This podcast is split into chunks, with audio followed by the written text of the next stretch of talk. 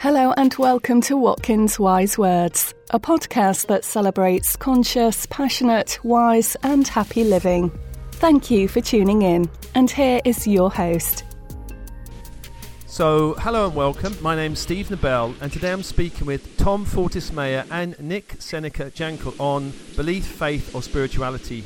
So Tom is a Harley Street hypnotherapist, author, international speaker and creator of The FreeMind Pillar Approach to Happiness. Tom is the author of The FreeMind Experience, which explains how to bring more peace, power and purpose into your life. And Nick is a wisdom teacher, breakthrough coach, innovation and leadership expert who works at the cutting edge of personal, social and organizational change. He's the author of Switch On, Unleash Your Creativity and Thrive with the New Science and Spirit of Breakthrough. So hi guys, welcome to you both. Hi. Thank you. Hi. So here we are now, we have a cunning plan around speaking about these issues of belief, faith and spirituality. So Nick, now I want to kick off with you because I read an article that you wrote this is what you said a bit of it. I quite liked it. I believe it's because being openly spiritual is the last great social taboo. You're sitting in a meeting or down the pub, you slip up and mention the S word.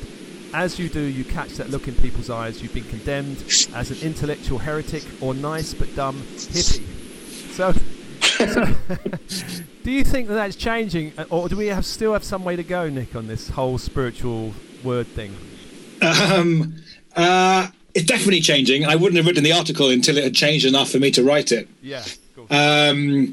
And there's definitely a mainstreaming of an interest in what you might call the transcendent in British culture, and also around the world. I think it's still early days. I think the US is very different. So the US, there seems to be much more openness to any form of faith, spirituality, religion as a normal thing to talk about at a meeting. Yeah. In the UK, because of our very rationalist and atheistic society, there's lots of religion within it, but sort of the way organizations are run and the way things occur, it doesn't. Religion doesn't really come into it, and the same in France. I think it's got some ways to go, but there's definitely a renaissance of interest in these topics. Definitely. Right. So, Tom, talking on that note of a renaissance of spirituality, do you think there is a positive role for spirituality, belief, and faith in our modern world? Yeah, I do. I mean, I think just helping people understand, their relationship to their reality, people, I think it's easy to look at the world and think that people are becoming more open to these things. And I think there's evidence to support that. But I also think there's evidence to support that people are more materialistic than ever. Yeah. And looking for happiness in all the wrong places more than ever. But I also think there's a weird kind of flavor of mainstreaming where there's a lot of young people that are totally into yoga and mindfulness, but not... then they wouldn't consider themselves into spirituality. Yeah. And aren't especially interested in personal development, but they're interested in the kind of the life hack benefits of taking time to, do yoga, be fit and be mindful. Yeah. And so there is some real mainstreaming of spiritual principle. And the starter drugs. What? Gateway drugs. Gateway drugs, yes. Do you think that's a good thing, Tom, that people can enter kind of yoga with the spirituality stripped out, or mindfulness with it all stripped out as a way in? Do you think that's a good thing? I do. I think actually, and I'm passionate about running events where people get to experience the benefits of a spiritual perspective in a kind of laboratory condition, It's an event, it's a celebration event, or it's a party, and then you play with some of those themes and people are like, oh, wow, I haven't had a drink and yet I'm feeling really happy. Why am I feeling happy? And it's like, well, because actually using some guided processes, you've experienced life from a more enlightened perspective for 3 hours and it feels good. I think there's a safety aspect to it that people need to go in step by step, rather than jump all the way in, like a bit of mindfulness might be an easy way to start. I think there is that, but I also think that in many ways people's ego structure intuitively know that if they get into that stuff, it's going to create change that they're not comfortable with. Yeah. And that's sensible. I most people begin on the spiritual journey for the hope of kind of spiritual benefit. More peace, more power, and actually truly becoming conscious. It doesn't increase the peace in your life, probably for quite a while. And I would say it adds complexity and complication in a way which is more intense than not becoming conscious and awake and aware. Yeah, great. So, Nick, back to you. When I was working at Alternatives, I remember some years ago, the Bishop of London, way back, criticised the kind of new spiritual scene, saying something along these lines that it kind of resembled a supermarket where there's far too much choice, and that was a bad thing. I mean, do you think that with all this... Yes, I mean, as we mentioned, there's a materialistic kind of void. But do you think that too much spiritual choice is a problem? I don't think it's necessarily a problem in and of itself. The challenge that I think people are faced with is that if you cherry pick the bits you like, which is what I have done over the last 20 odd years, right? I cherry pick the bits I liked. Yeah. There's a danger that if you don't engage with a system in its entirety, whether it's Sufism or Kabbalah or Christian mysticism or whatever, then you can essentially miss out the inconvenient bits, which is kind of, pointing to what Tom was saying, that your defensive, protective structures are quite happy to guide you to pick out the juicy bits that are fun and sexy and cool, and miss out like the really intense shadow work, the healing of your primary traumas and wounds, the taking responsibility for your full self as a creator of your reality and including all the stuff that you don't like in it. And so at some point, on a true spiritual journey, a seeker's journey of completion, you will have to and categorically must engage in that stuff. And if you're like at the buffet and the spiritual buffet, you're like, oh, I have a bit of this tight butt yoga, it's really nice. I have a bit of this ecstatic dance because it feels really good. Yeah. And I have a bit of this stuff over here. And then I can quite happily... bypass and hack all the actual deep dark night of the soul work, which I see a lot of people doing, like a lot. In fact, probably the majority of people I know who are, I would say, into contemporary spirituality, I don't necessarily think are fully engaged with the ugliness of their shadow and what it can and often does create in their reality. Yeah, it's a bit like, those old Findhorn angel cards where you say pick one and somebody picks out obedience at the traffic lights. They say, I don't like that, I'm putting it back, Right. It's a bit like that. Right. And what you're kind of talking about is being held to account, isn't it? Because I think any path, would hold you to something like being responsible, holding up a kind of mirror. And of course, if you're in charge of all the mirrors and you go, no, I don't like that one, put that one down, then you can only go so far. That's kind of what you're saying, isn't it? Exactly. Yeah, great. Yeah.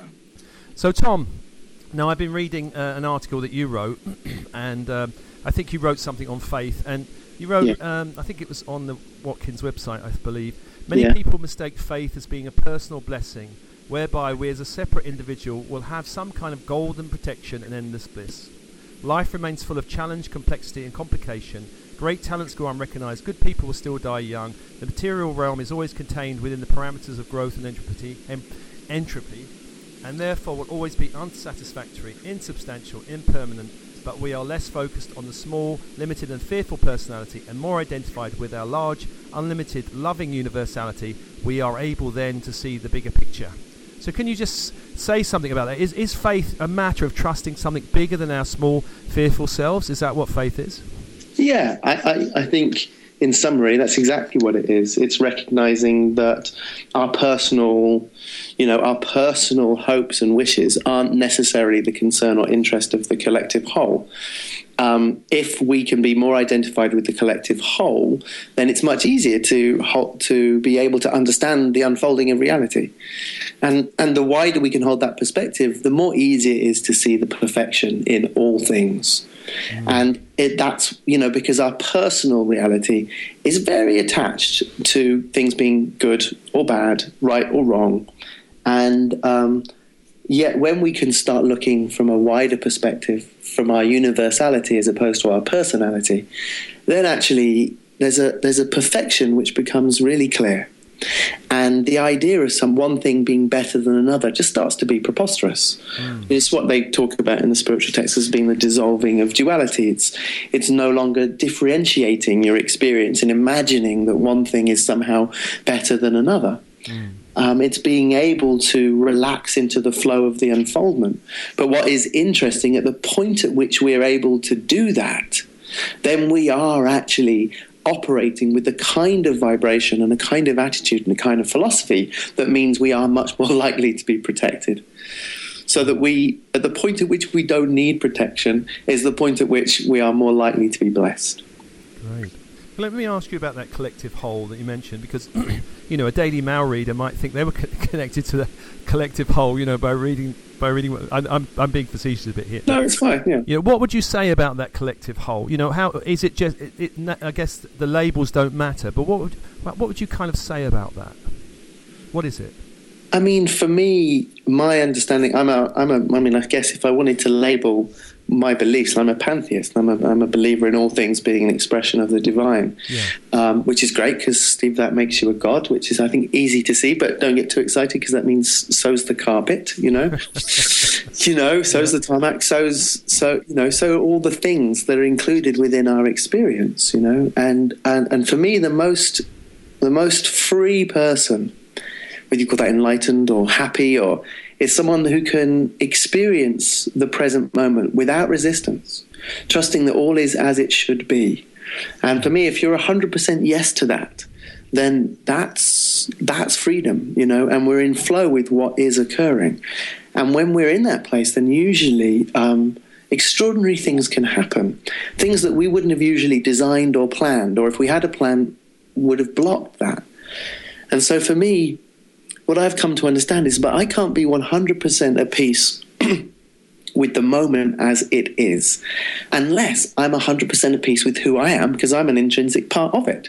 I don't need the trees to be slightly green, or I don't need the stars to be slightly to the left.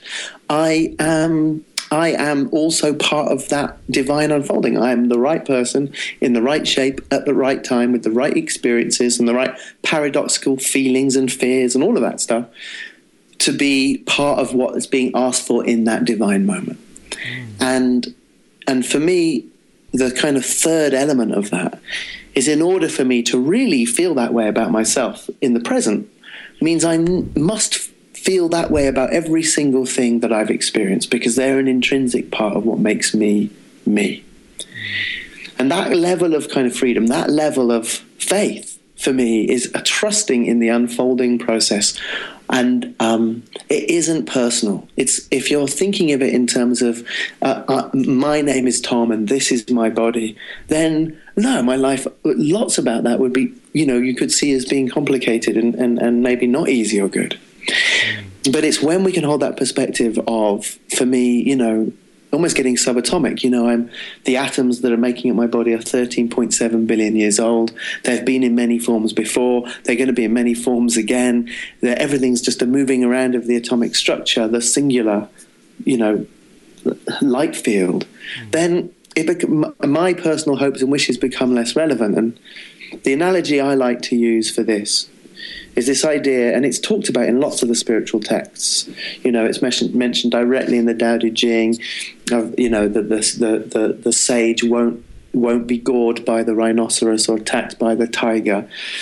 And this theme turns up in Hinduistic texts and also in modern media, where there's the kind of Native American sitting surrounded by rattlesnakes that aren't biting him, or Mel Gibson can look at a dog in Lethal Weapon and put out his two kind of fingers and control it with his mind. And there's this kind of ideology that if we can be really zen-like, that animals won't attack us. But for me, our relationship with faith or fear, if we're in faith, then we're not in fear. If we're in fear, we're more likely to be in resistance, be in resentment, not at peace in the moment. And so this idea, I got kind of captured by this idea that if, according to the principles of oneness, if I can be as identified with the singular field as I am myself. So I'm walking around, I'm as much the trees and the carpet and the walls and indeed all of the animals as I am myself. I'm all things expressed at all times.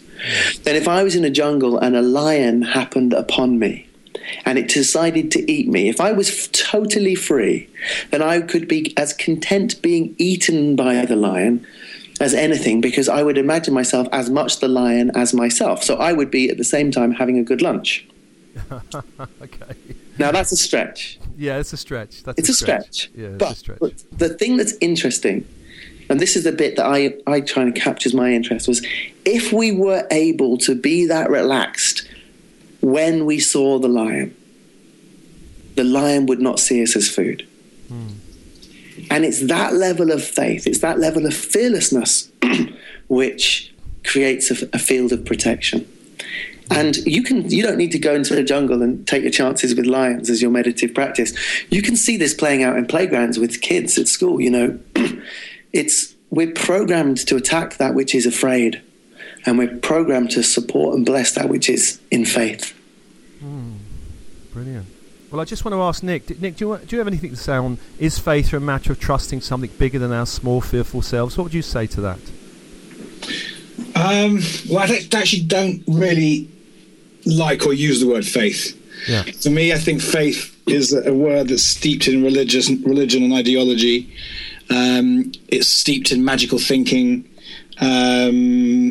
It has within it a sense of a personal God. That does things for us and for me. So I think trust is a bigger word. But there's some understanding from the Bible when it starts talking about faith. There's actually really talking about surrender, the being under things, and submission, surrender. So for me, faith is better translated or understood as trust or surrender, in that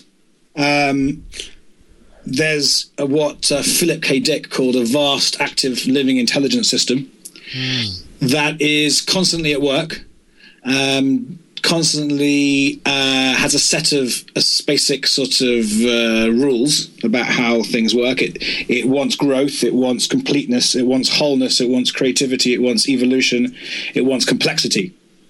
And if we trust in that and realize that is the system that we are inherently part of and are, then we can let go of feeling worried, anxious, disconnected. As Tom says, it doesn't necessarily mean it will feel any better, though it usually ends up feeling internally more relaxed, but you still might have lots of problems. But then you can start seeing those problems as actually opportunities to be part of the growth. Yeah. And that's kind of where my work has landed, which is that life is full of complexity, challenge, difficulty. If we switch on to those problems and we see them as part of this vast, active, living intelligence system, becoming more of itself, becoming more complete, unfolding into more complexity and creativity, and ultimately more thriving, then we can get on that trip with it and see that within every single challenge, there's an opportunity to become more peaceful and more connected and more whole within. No matter how dark and depressing it is at first look. And a lot of my work in this area has been, what would be the word, burnished by the flame of the Holocaust, which was something that my family went through. Yeah. Many people died within. Yeah. And as a half Jew or three-quarter Jew, actually, I decided I couldn't teach teachings about faith, trust, surrender until I could square the circle of how does the Holocaust exist? How right now, this second we're talking, maybe 100,000 children are being abused by their parents. You know, this is the reality of this world. Yeah. And there's no point talking about faith, trust, and surrender until you really can understand why that's occurring, how that's occurring, within a universe that we like to say is love. Love based, you know. So I think trust is realizing there is a system at work And the more we trust that system ultimately wants wholeness and growth and completion. And as Tom said, not necessarily always prioritizing us as individuals. It might be cullness of our tribe, completion of our system, betterness of our society. Then we can align with that, program, get on the bus, as they used to say, and be part of the solution. Yeah. Well, I mean, it's very interesting. You know, I completely understand what you're saying about the Holocaust. And there's that famous author, isn't there, that was put in a concentration camp. His wife was killed. What was his name? Viktor Frankl. Viktor Frankl. So for him, going through extreme darkness and facing all of that, you know, it's almost like all that we love gets stripped away. For him, it seemed like his faith or trust in life became stronger. That's quite incredible, isn't it? Yes. I think faith and trust in life is a good statement, rather than faith and trust in God. Yeah. God being a personal God, a God that is trying to look out for us. This whole idea that we're going to pray for something for us, which seems to be the majority of what people think prayer is, rather than what I believe prayer is, which is, how can I shift? How can I be guided so I can align with what is seeking to emerge from this active living intelligent system? Yeah, brilliant. So, Tom, faith, as we know, the word faith, I mean, Nick did mention a little bit of it, it is a double-edged sword, isn't it? That we can see with all the conflict around the world where people are fighting around whose beliefs are right. Yeah. So how can we really move through this I mean, there's a positive side of faith, but there's also this danger of blind faith. What would you say about blind faith? Just like, it's almost like there's a kind of a challenge there that we've got to kind of be aware of and negotiate before we can get to some more positive appreciation of true faith. What would you say about that? Yeah, because for me, within the context of this debate, you know, faith is for me yet another word for the trust that Nick's talking about there. Yeah, it's interesting because words for me, it's like surrender. If it evokes for me the idea that I'm personal and there's a higher authority which is separate to me, which I must submit to. Yeah. Whereas. And I know that's not what Nick was saying, but it's interesting that words, you know, evoke different ideas and different feelings. Yeah. And yet the context of your question, or the feeling I'm sensing from your question, is like, well, you know, how do we manage people with different religious beliefs? Yeah. Because the trust or the faith that I'm referring to is by definition inclusive of all things and imagining that all things are occurring in the way that they're supposed to. Yeah. So within that, yes, we're currently in a phase of that development of that singular field's awareness, where it's battling out, it's looking at different models, if you like, of how humans can find meaning and experience peace. And at the moment, large majorities of people have got a system for experiencing meaning that creates conflict. Mm. And this is a learning field. It might be a slow learner, but I believe it is learning. In the same way that Edison had to discover successfully how not to make a light bulb, I think the universe and the field of consciousness is successfully discovering how not to have different religious beliefs at any one time on a planet. Yeah. So, do you think it's kind of a question of, you know, like, I suppose blind faith would be someone saying, here's a book, everything in this book is absolutely true. That would be one level of faith. Or another level of faith would be learning through experience, through exploration, which is kind of what you're talking about, I think, isn't it? Yeah. It's, you know, what one is about ascribing to a set of ideas, and then another is relaxing into the flow of your personal experience of life. Yeah. It's trusting in the unfolding life. But for me, I think where people have trouble with faith is both on the personal and the global scale. So on the global scale, we've got, well, if this universe is a loving kind of conscious field, why would there be war? And on the personal front, people's faith gets eroded because my wife was a good person, and why did she die of cancer? Yeah. You know, and for me, you know, both the personal and the global can really get in the way of our peace and our understanding around it. And for me, an analogy that really helps me, because I went from being a very kind of busy activist and working with Nick actually to try and create social change with a lot of push and a lot of shove of energy in it, with the greatest sort of sweetest of intentions, but we were trying to fix the problem. And in that, actually, just my life became way more problematic. And when I lost my balance, and when I tried to reconnect to my balance, this kind of analogy surfaced in my mind, and it has made such a huge difference for me, which is a lot of teenagers, let's say a 13-year-old, a lot of 13-year-olds are self-serving, self-centered, shallow, gossipy, not especially loyal. Now, that's not all of them. There are some amazing 13-year-olds out there. But I wouldn't think that a 13-year-old that is all of those other things isn't amazing. I would think that they're 13. I was like that when I was 13. I don't think there's anything wrong with... I don't think there was anything wrong with me when I was 13, when I was like that. It wasn't especially pleasant, but I wasn't broken. I wasn't a broken 13-year-old. I was a young human. And I don't place myself in a superior position, but for me, human consciousness, myself included, in many ways is adolescent. There's lots about it which is possessive, shallow, materialistic, selfish, self-centered. But I'm not making that wrong. I see we're an evolving consciousness, and we're young. It's a young consciousness, and there's lots of moving towards enlightenment, and it's taking time, and there's terrible things happening in the meantime. But my faith includes that as being part of an unfolding, which I totally trust. And since I've got that, it doesn't mean I'm burying my head in the sand and I'm not caring. I still care deeply about making the world a better place, and that compulsion in me is a huge part of that. So I'm following it, but I'm not following it. I'm not pushing from a place of despair.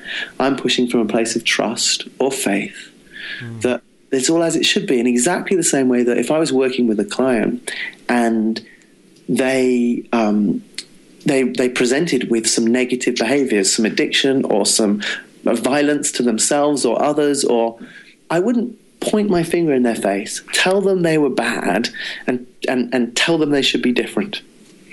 It was preposterous, right? Yeah. Actually, as a therapist, you help them understand why they feel that way and why they're behaving that way, and you help them see the unconscious motivations, and with a lot of love and a lot of care, you help them fall back in love with themselves and to forgive themselves and see that there are more beautiful ways of being that would serve them, and you encourage them with lightness and beauty to move towards that more graceful way of being. Now, if that is true of one human, then that must equally be true of a society of humans. And so it's trusting in the innate beauty and the innate greatness that is enfolding out of this. And our job, I believe, is to do that for ourselves, is to be on this journey, paying attention to working through the levels of our childishness and moving into our true kind of spiritual adulthood. And that's our purpose. And for me, when I view life as the place where that's what's being invited through me, where I have a responsibility to the collective conscious whole to liberate myself from these limitations, and that is my purpose, and that is what will liberate the field of consciousness from that pocket of doubt and difficulty, then every day is college. Every day you're walking down the street, life is reflecting whether you're coming from faith or fear. And it's an incredible process. And as soon as you start to see that pattern, then you have to ask yourself, well, if that pattern exists, then that pattern can't be on at sometimes and off at others. It is either on or off. It is either part of the oneness or it isn't. And if you only need one experience of synchronicity where you can see an interconnected universe, and that should be it. We should always put our feet up and relax. Now, I have to remind myself constantly, and that's what our spiritual practice is. Yeah. But it can't be this glorious, interconnected, synchronistic environment at times and not at others. It's either on or off. Brilliant. Yeah, that's a brilliant response, Tom. Nick, I want to ask you something from a slightly different angle now, because I know you work as a coach. Can I ask you... Now, as a coach, you must come up again. I mean, Tom's mentioned about his work and how it connects with this subject. But could I ask you about, as a coach, you know about the power of belief. You know about the power of the placebo effect, how it applies. Not talking about medicine now. How does this? How can you use this in a positive way with clients, with other people, with people we meet, and on ourselves, really? So, let me make sure I understand what you're asking me. How do you use the natural capacity and desire for the brain to create narrative and belief out of events in a way that supports breakthrough, thriving, well-being, that kind of thing? Yeah, I mean, the client's own belief systems would work for them or against them, you know, yeah. Yes. So, I mean, the first thing to recognize is that we are all mythopoetic creatures, as in we like to create myths, dramas, narratives, scripts, explanations for everything. I like to say that nature abhors a vacuum, physics abhors a vacuum, and human beings abhor a vacuum of meaning. So as soon as we don't have any meaning with something, we create it. And that meaning can be something that brings out of us our gentleness, our compassion, our love, our curiosity, our connectivity with others, or it can bring about separation and divorce and disconnect and the pain and suffering that brings. And ultimately, no philosopher or scientist will ever be able to declare that the meaning you attribute to something is true, because it's meaning. Even on something as fundamental as the understanding that we're all part of one thing, not two or many other things. Non-duality, the sense that we are part of an interconnected whole, which is so prominent in both Tom and Mai's work. Even that belief narrative, I can't prove it's true.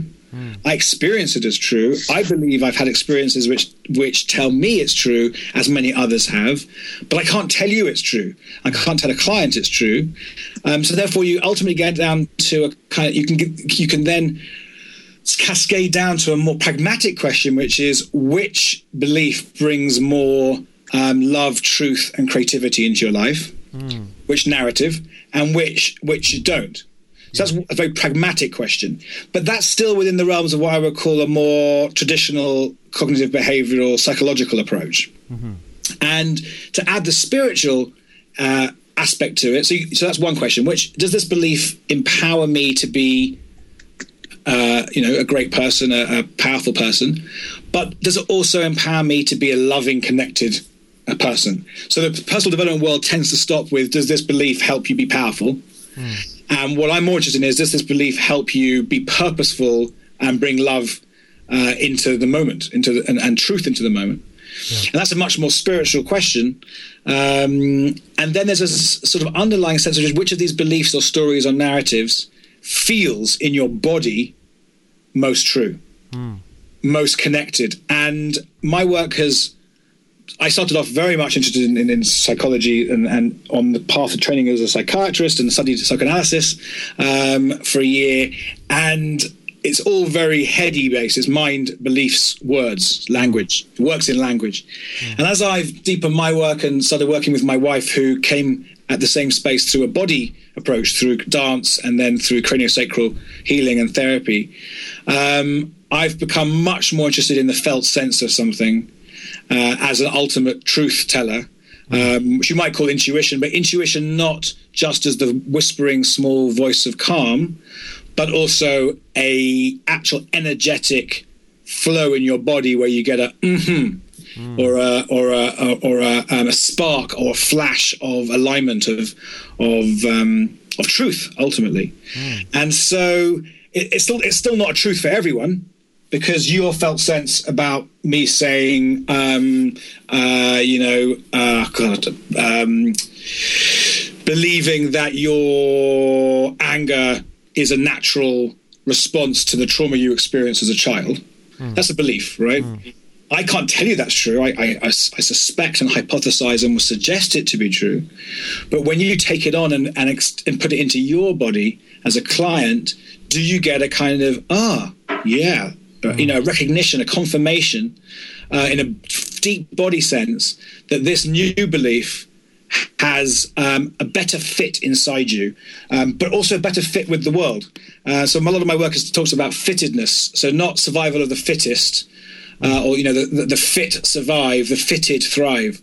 So how closely do our beliefs and behaviors fit our internal truth of who we deeply are in our most noble and sort of dharmic interpretation of ourselves, but also how do my beliefs and behaviors fit the world around me?